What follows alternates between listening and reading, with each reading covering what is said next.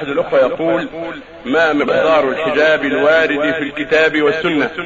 هل هو أن المرأة عورة إلا وجهها أو أن المرأة يجب عليه تغطية وجهها وجميع وجهها إلى آخره؟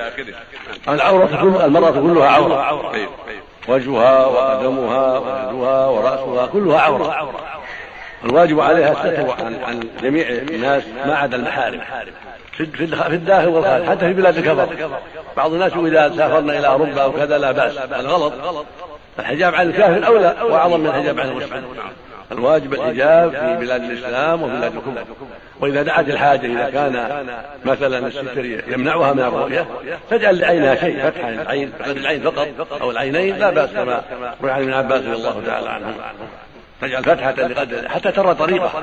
ما تمنع من الطريق. وإذا كانت ترى الطريق من دواء من دون وراء الحجاب فالحمد لله تقول عائشة رضي الله عنها.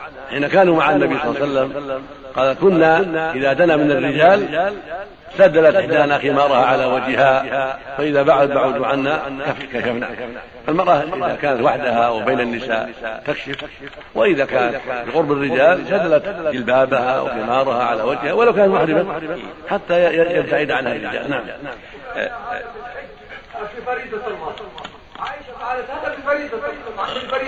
من باب أولى. من باب أولى. غير الحج من باب أولى. نعم.